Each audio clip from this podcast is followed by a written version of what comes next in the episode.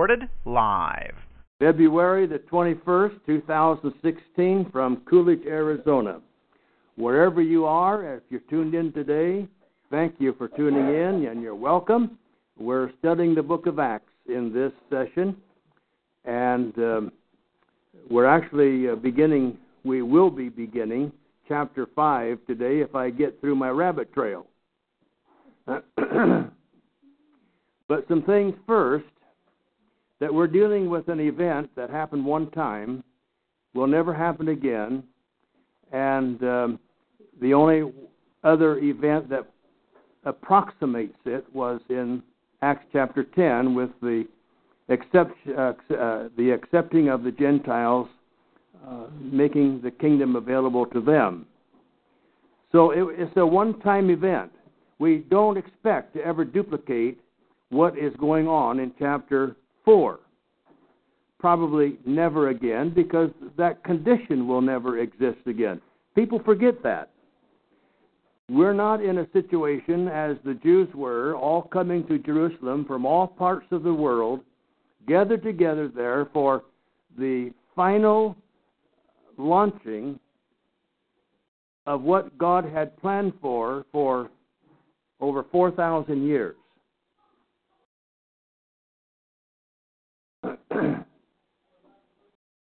And got and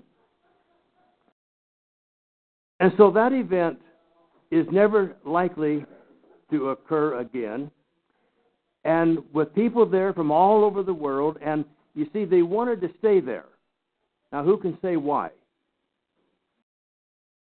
Why did all of these people want to stay in Jerusalem?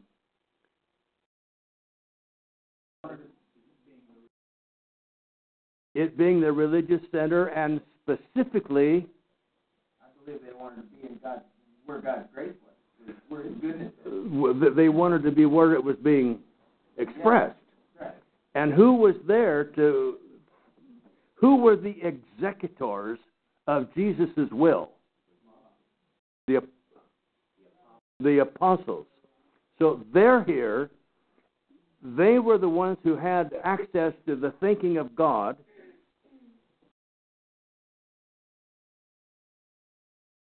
They had been given right to think the way God thinks, spirit to spirit. And these people here were gathered together for that event. They had seen what had happened in chapter 2. They were going to stay put. They didn't want to miss anything. I like that. Some folks don't care whether they miss Bob's concert or not. You know, some people just don't care. But here we have something, a situation never to be duplicated again, and yet we find churches today trying to duplicate what happens in chapter 4. Can't do it. we, we can't ask people who are from Africa to sell their farm in Africa and bring all of the proceeds here and lay it at whose feet? The apostles' feet for distribution because there are so many folks here gathered from around the world that we can't meet all of their needs, but they need to be here so they can take the whole gospel back with them and fulfill the promise that it would the gospel would go everywhere in the world prior to the fall of Jerusalem in 70 AD. And it did. It was also a unique situation because as this happens, a group of believers is really a group without a home at that point in time. They're worshiping and congregating in the temple and the temple area, uh, but there's so many of them that they they really don't have what you call a a place to call home, an area of their own. And that's why this event is recorded so that we know how they were cared for. Folks, we have to keep that in mind as we read this, or we lose the point. God only has one means of entering into his destiny. The destiny that he has planned and prepared for, and that Acts chapter 2, as the hub of the Bible, brings to us.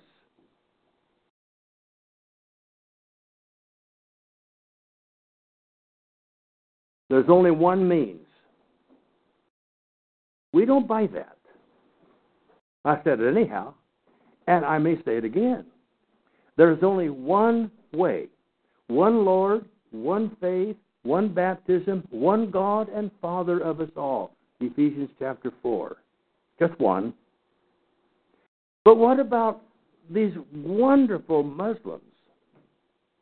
There's some great Muslim people.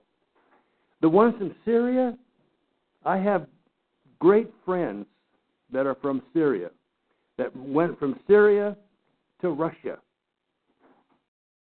and from Russia to here, and became educated in this country.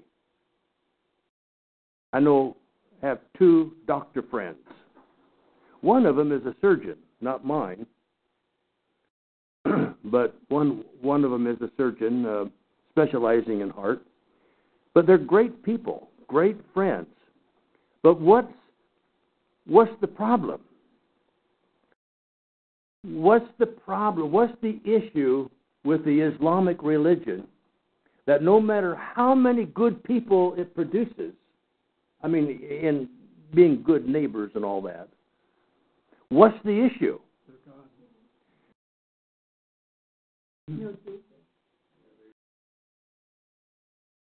One Lord, one faith, one baptism. It's an alternative, but if there is one event that separates God's way from all other ways, it is what event? The resurrection. Hmm. The resurrection of Christ.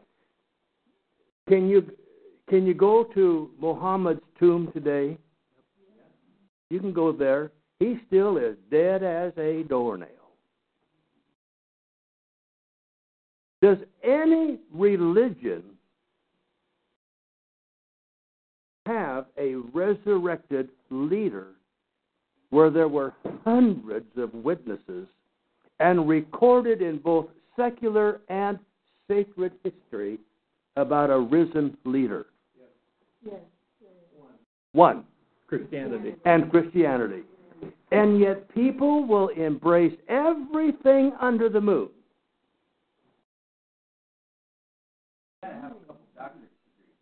Well, you've, you've got to be stupid enough to be educated.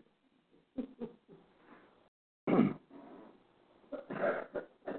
see, that's the issue. And that's the issue that's driving, that, that is the driving force behind what's happening in the book of Acts. We lose sight of it because we get, we get caught up in, boy, this is pure communism. What's the difference between what is happening here and communism as we know it today? One is forced. The main thing is communism is forced, where you have the elite assuming the right to steal from some to grant to another according to the elite's view of what your need is. Did you get all that? Any form of that methodology is foreign to the scripture. There's no, there's no mention of taking. It's always giving. That's right. Share. I, I, they, they saw nothing as their own. So it was voluntary. Completely wrong. And when you realize that what they were doing, and you're talking about massive fortunes coming into the city of Jerusalem. You know, we're, we're afraid to talk about money. But nothing happens without money. People don't feed, eat without money or some medium, medium of exchange. Handling money. Oh, yeah. I'm glad I'm a half breed. you know, that, that's so true. And if the Jews one by one began to become converted to the Lord's church, look at the resources they would bring with them. Because they own the resources of the world. But they will never become a part of any religious system that is Trinitarian. Why? Our view of God. because our the view of the Trinitarians of God is absolutely foreign and contradicts one God.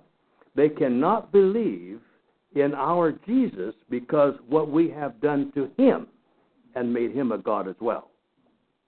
They will never accept Christianity as a group until we get our thinking right and match that of the tabernacle. And um, You're saying we got to, we've actually got to do something? we have to get it right. And we we need to have such a passion for the lost that we develop the the incentive of getting it together, getting everything right, because people reject the gospel today because of what the church has, or what they see the church standing for, and it doesn't make sense. Thinking people reject Bertrand Russell. You know why did he reject the church? Who knows? His book, great in our time, as an atheist now, or was before he died. He isn't now that he has died. but what was his reason for rejecting the gospel? It was the church's view on when Jesus when Jesus said to Caiaphas that you will see me coming in all of my glory. And he says, and yet the church's position is that didn't happen. So he rejected the gospel. And you see, Revelation clears that all up. The church made a liar out of And so the church the church has made a liar out of Jesus.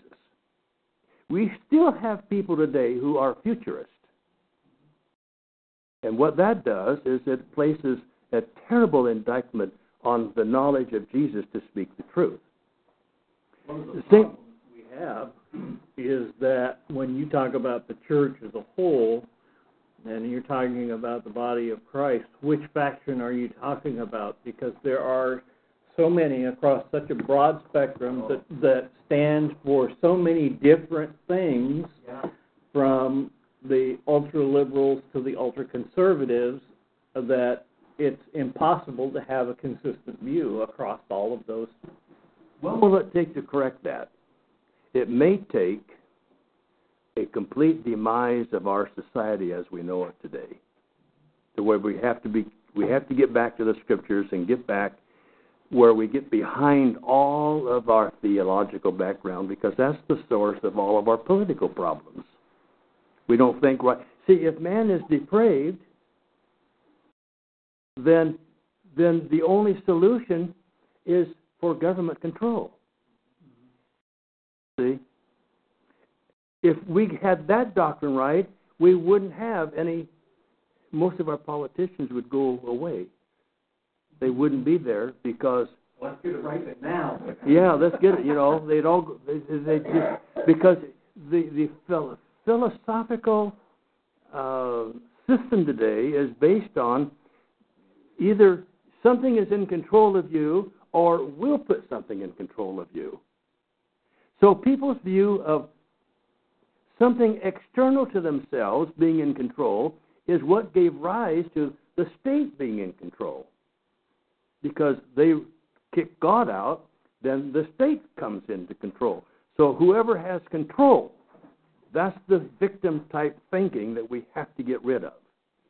We stand on what our capabilities are to understand what God has revealed to us. We are capable of understanding what God has revealed to us. And it's not easy because even our translations, we have seen it particularly on Thursday nights and even in this class, um, how some of the verses end up with just the opposite meaning. Mm-hmm. And it's hard to read that out of it. It's just like nowhere in the Bible does it talk about a second coming. I've offered a thousand dollars on the newspaper. You know, show me a verse. Does anybody ever step up to the plate? For a thousand dollars, would you? It's not there. Now, the second parousia is there, but not the second.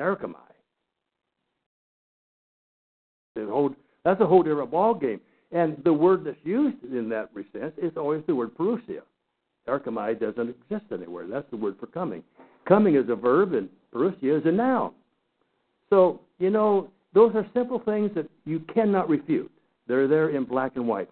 But these people wanted and they had a hunger for what was right because they had witnessed or knew of those who had witnessed the resurrection, and they were gun ho and they were willing to sell their farms, their castles, whatever they had, and bring it in so that these people could remain put because there was a hunger for the truth, and they could only get it through whom? The apostles. They were the they were the delegates. They were they were the executors of Jesus' will. And without them, we don't know anything. We don't know what Jesus taught. We don't know anything about him apart from the apostles. So we have to we have to we have to get a handle on the apostolic authority.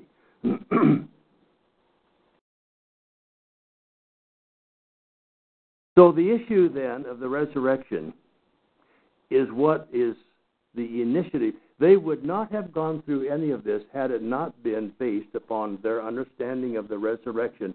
And so it becomes our confirmation of the resurrection of what these people were doing now for the sake of one another, the unity that it brought to them.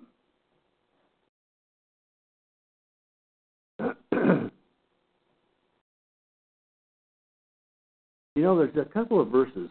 Let, let's let's go to Acts. No, let's go to John 18. This is a rabbit trail.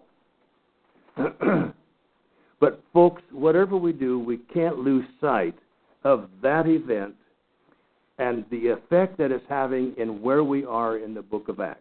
Our tend our tendency is to get caught up in just the just what the immediacy of our text, but we have to remember the driving force behind it is their understanding of the resurrection. That makes a change in people's life. It makes people soul winners. It gives you a passion for the lost. And I want to. I had a thought now. I want to share it with you. This will make you mad. Who said that? Good. I like that. you know, it can be neutralized. We can alter our beliefs to the point where we accommodate those people who do not have it right so that we feel no personal responsibility toward them with the truth. Did I get that out right? Yes. We can so neutralize the absoluteness of Scripture in our mind that we can we can accommodate people no matter where they are. And when we begin to do that, then we become universalist. That's the driving force behind universalism, which means everybody will eventually be saved. So, with that doctrine, then why are we bothering even being here? No reason to be anywhere. So, uh, and you certainly can't have a justice system of right and wrong. There's nothing makes any difference. There's no absolutes. Right. So the, the Christian who doesn't have a soul winning drive is above all things a universalist in how he lives what he thinks is his Christian life. And if money isn't affected by that, and if time and one's talents are not affected by those things, uh, then we just join up with the universalist. Our passion has been neutralized. Don't you think that's a part of what's happening in the church today? I think my neighbors are really good folks, and I just I don't see where they really need to change any. The way we all approach it, you know, and we're even told by a lot of the churches, you know, to accept everybody else and their differences you know. whether they get Baptist or Presbyterian or Episcopalian or whatever they may be. Of course, what we really ought to do when we see those people is, um, because we know we're right, we should just shoot them. Sure. Yeah. Well, there's a difference between accepting what they believe and accepting their humanness. Exactly. And that we have to be careful of. So I want to make that distinction here too. So let's look at uh, John 18:40, I think it was. We'll see how fast Alex's um, the dexterity of his fingers are today. Exodus chapter 18 and verse 40. When it came, uh, what did I say? John John 18:40. um, let me go back to verse 39. I'm going to read some verses here real quickly. Pick up the drift, eh? But you have a custom that I release someone for you at the Passover. Do you wish then that I re- release for you the King of the Jews? So they cried out again, saying, What? Not this man. They had that right. Because while he was here, he was as one of us. Otherwise, why he came has no meaning to us at all. As he, when he was here, he was as one of us, and they recognized that, but not this man. Now, isn't that interesting? He is the one who is going to die, not for any one of them. You know, we we have a song, Jesus died for you. Where does it say that? What did he die for? He died for the church. Where do we have to be to be and to benefit from his death? Where where it is he what he is where what it is that he died for. We have to be in that. That's Ephesians chapter five. Nowhere did Jesus die for any individual. He did not have me in his mind when he died. He had what in his and I love those songs by the way. I'm picking on the music industry. Sharon and Bob, you know, I forgot about Bob. But we know we sing those songs and I love them. That's not the issue, but they're not right. They give people an idea that there is something unique about Jesus and that all we have to do is relate to him, but he didn't die for himself. And you know when when Mary Magdalene at the end was cleaving to him, he said, don't do this. This is not about me. This is about what I'm doing. You know, don't get a hold of me.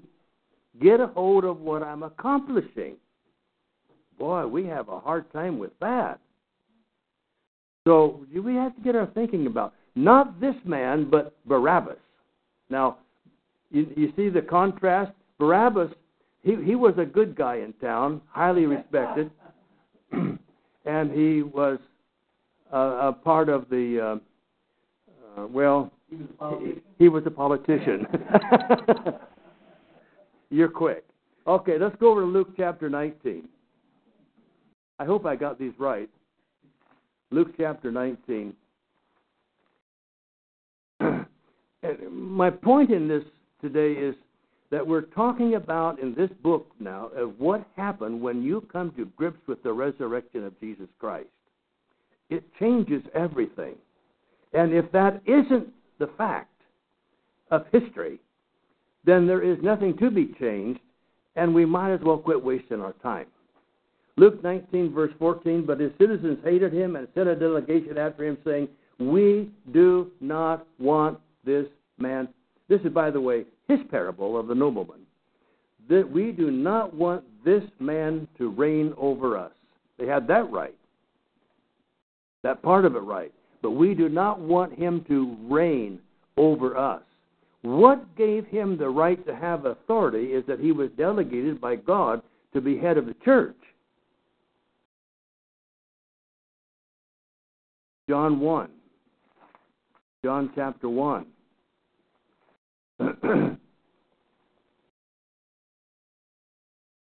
this is prior to, you see, prior to his resurrection.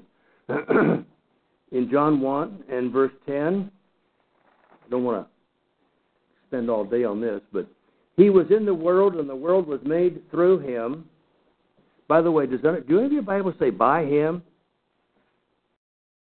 Well, the King James will say by him because it's Calvinist. But it's never by him. He was in the world, and the world was made through him. So Jesus was the instrument that God used to create the universe as we see it today. And the world itself did not know him, and he came to his own. That word own is neuter, therefore is referring to his own what? His own things. See, he came unto his own what? Things. It's neuter. Cannot be people. If it's a people, what's it going to be in gender? Either masculine or feminine. If it's neuter, it can't be a person. So he came unto his own, and what's the implication here? He came unto his own things, and what did they do? What did the oceans do? And the waves, when he spoke to them, they obeyed him. He's, he's making a contrast. The things that he came to, they were okay. But those who were his own, and now guess what? It's masculine. See, the first one is neuter, the second one is masculine. They cannot refer to the same people. I mean, the same issue. One is referring to the things because he's just been talking about what? Creation. The things that have neither masculine nor feminine gender. Now, he says he came unto his own people. And what? And they received him not. So his and the contrast there is his people did not receive him. The people to whom he came did not accept him. But the things that were made through him when he came did accept him and responded to him, him authoritatively. That's a, that's a powerful argument, I think. Yes, that the start of verse 12 is, but as many as did receive him. That's right. So there's the contrast. Yeah, in verse 12. Yeah. And they became, they gave, were given the right. And of course, there's where we get the first fruits of Revelation 14. Um, the Jews who were converted and before the death of Christ, but believed in him, and therefore by his death, retroactively, they were cleansed from their sins. That's why they were referred to as the first fruits. All right, in Luke Luke 23, did, did I say Luke 23 and what? Who knows where I was going? I think it's verse 18.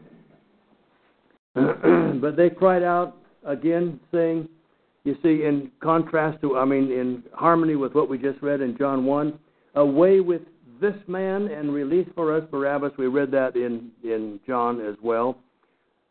Now let's go over to um, uh, John 19. hey, David, you still there? 19. Mike had a comment, David. Okay. We lost you for a second there. I don't know what happened. Hey, I, I just looked at on the Greek, and when it says um, in the world, in, in that's John 10 or 110, the world is it's not talking about any creation. It's talking about the order. I would agree with that. Good catch, Mike. Good catch. Um, that, that's what the word cosmos means, is the order. That's the, the etymology of that term. All right, so now we go to uh, John 19 and, and verse 15. so they cried out, Away with him, away with him, crucify him. Pilate said to them, Shall I crucify your king? Now notice what the Jews said, We have no king but. Now, isn't that interesting? That's what the Jews are saying. You understand why the book of Revelation is about the Jews? It's not about anybody else. It's about the destruction of Jerusalem and the destruction of the temple. And until that is destroyed, the kingdom in all of its glory couldn't be seen by the world. Now let's go to the book of Acts, chapter 3. and verse 14.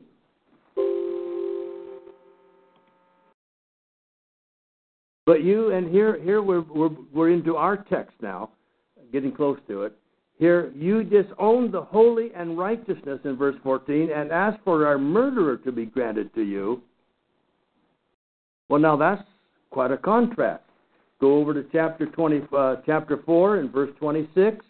The kings of the earth took their stand, and the rulers were gathered together against whom? Against the Lord and against his Christ. Remember that Christ always had a Lord. He referred to Jehovah God as his Lord. Many places. We have charts on that. So in, in verse 26, he's telling us here that the kings of the earth took their stand. And the rulers were gathered together against who we think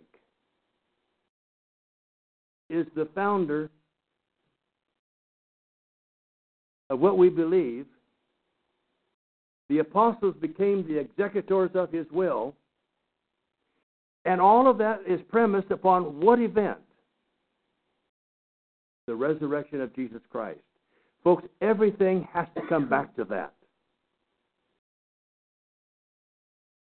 And so, in verse 33 of our text of chapter 4, and with great power gave the apostles witness of what event? Great, great, uh, great power, big power. The word is mega there. Big power that the apostles put into their witness of the resurrection of the Lord Jesus, and great grace was upon them all.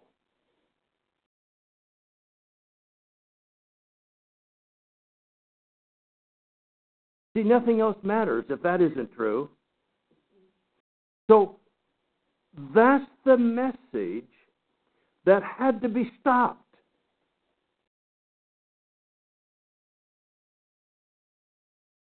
All of the people in, that we're reading about here in chapters 3 and 4 are all after stopping that message. You can go forth and you can, you can talk about tiddly, twiddlywinks, but don't talk about the resurrection any longer. We don't want that. Because of the implications of the resurrection, what results from the resurrection. Because that is what proclaimed Jesus, it says in chapter 2, that because of that, God made him both what and what? Lord and Christ. That, that, that's Uh, other words apply there too. But in that text, I have uh, he has been made in Peter's first sermon, first gospel sermon. We have, God has made him both Lord and Christ as in the fulfillment of the prophecy about the resurrection. And so, you see, the implication isn't that somebody rose from the dead, it's what it implies. They wanted that message stopped because it makes a difference. Like you mentioned earlier, it's not about the, the person, it is what he's doing. What's he doing, and what is that's right, and what is what, and what is the accomplishment of what he's doing? That's what people don't like. That's why I'm so against all all levels of of Calvinism, is because they have everything related to the person of Jesus, who means absolutely nothing until you get to what he did.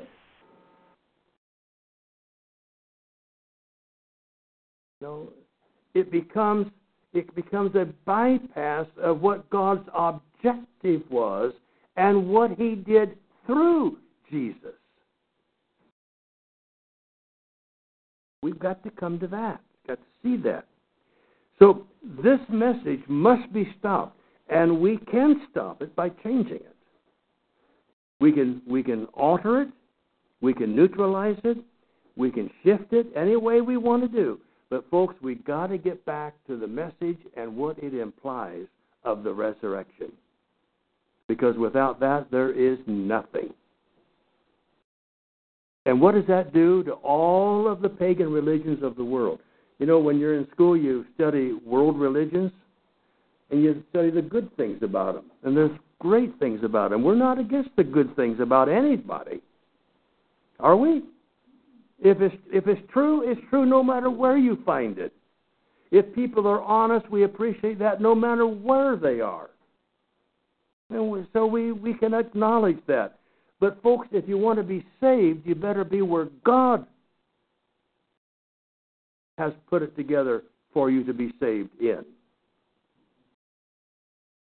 That's where we have to come to grips with it. And that's why that message was so powerful that these people were able to sell their properties in verse 37, the last verse of our chapter 4, and bring the money and put it at the apostles' feet. You had to believe something to do that. I, I wouldn't go out and sell my house for anything. Well, maybe I would. But I mean, you know, initially you wouldn't, would you? And is there any cause that you believe so much in, so fervently in, that you would get rid of everything that you had in order to support that cause? I mean, everything? And talk is cheap. Talk is cheap. I think this is a case where really understood what Jesus was about and what the implications of the events that have just happened are and where they needed to be in relationship to that.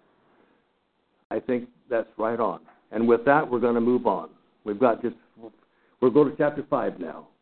I think that summarizes what we've been saying. And we don't need to be redundant. But, first verse in the first word in chapter 5, um,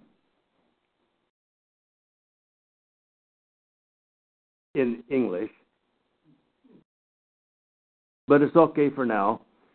Um,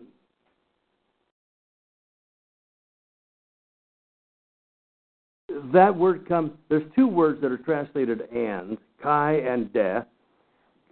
When the word kai is used, mean it mean, uh, when kai is used, it means things of a like nature. Not always, but predominantly, Kai connects things that have a tie together. De means and in the sense of contrast. And here they've, they've translated it properly because but is probably a better word. But a lot of times they, they translate it and as well. And you'll notice down here, King James translates it also and, but, moreover, now. Um, kind of the chapter break is kind of in a bad place there because previously it just talked about Joseph, Paul Barnabas, who sold his tract of land, brought the money, and laid it at the apostles' feet. But But here's a guy that we're going to tell you about now that didn't do that. See, here's a guy that did it right. We tell you about him first. I like that. And a certain man named Ananias. And with Sapphira, his wife, they sold a possession.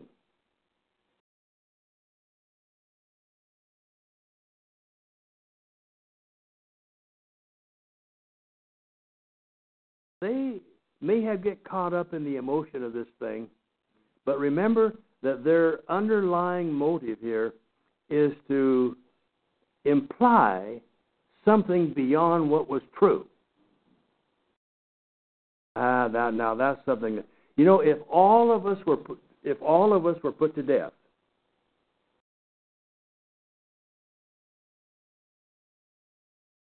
well, we're all gone. We might as well go home if all of us who are here were put to death whoever tried to present an image of ourselves that doesn't ring true with the facts. And we were put to death like Ananias and Sapphira were, because that's what they did. They made an implication of doing something that was beyond what they really did. And isn't it sad that in the church we kind of force people to do that because we have a level of expectation for folks that if they don't measure up to it, they just don't measure up. And so they, they have to imply to us that they do measure up. They become phonies. We create hypocrisy in the church because of our expectations that we put on people of being something more and different than what they are. Why can't we just let people be who they are? If they got a problem, we deal with it. What's fun in that? Yeah, there's no fun in that. Yeah, that's, I guess that's the issue, isn't it? There's just no fun in that. But you know, that's an important lesson here. I think. And it's hard to live by.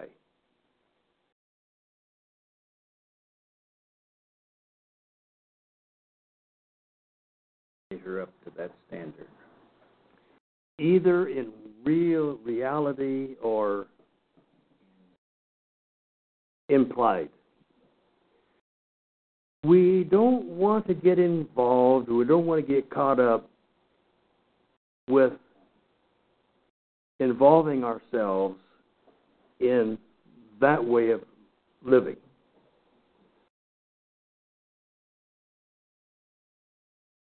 You know, it, nobody knows what you think they know.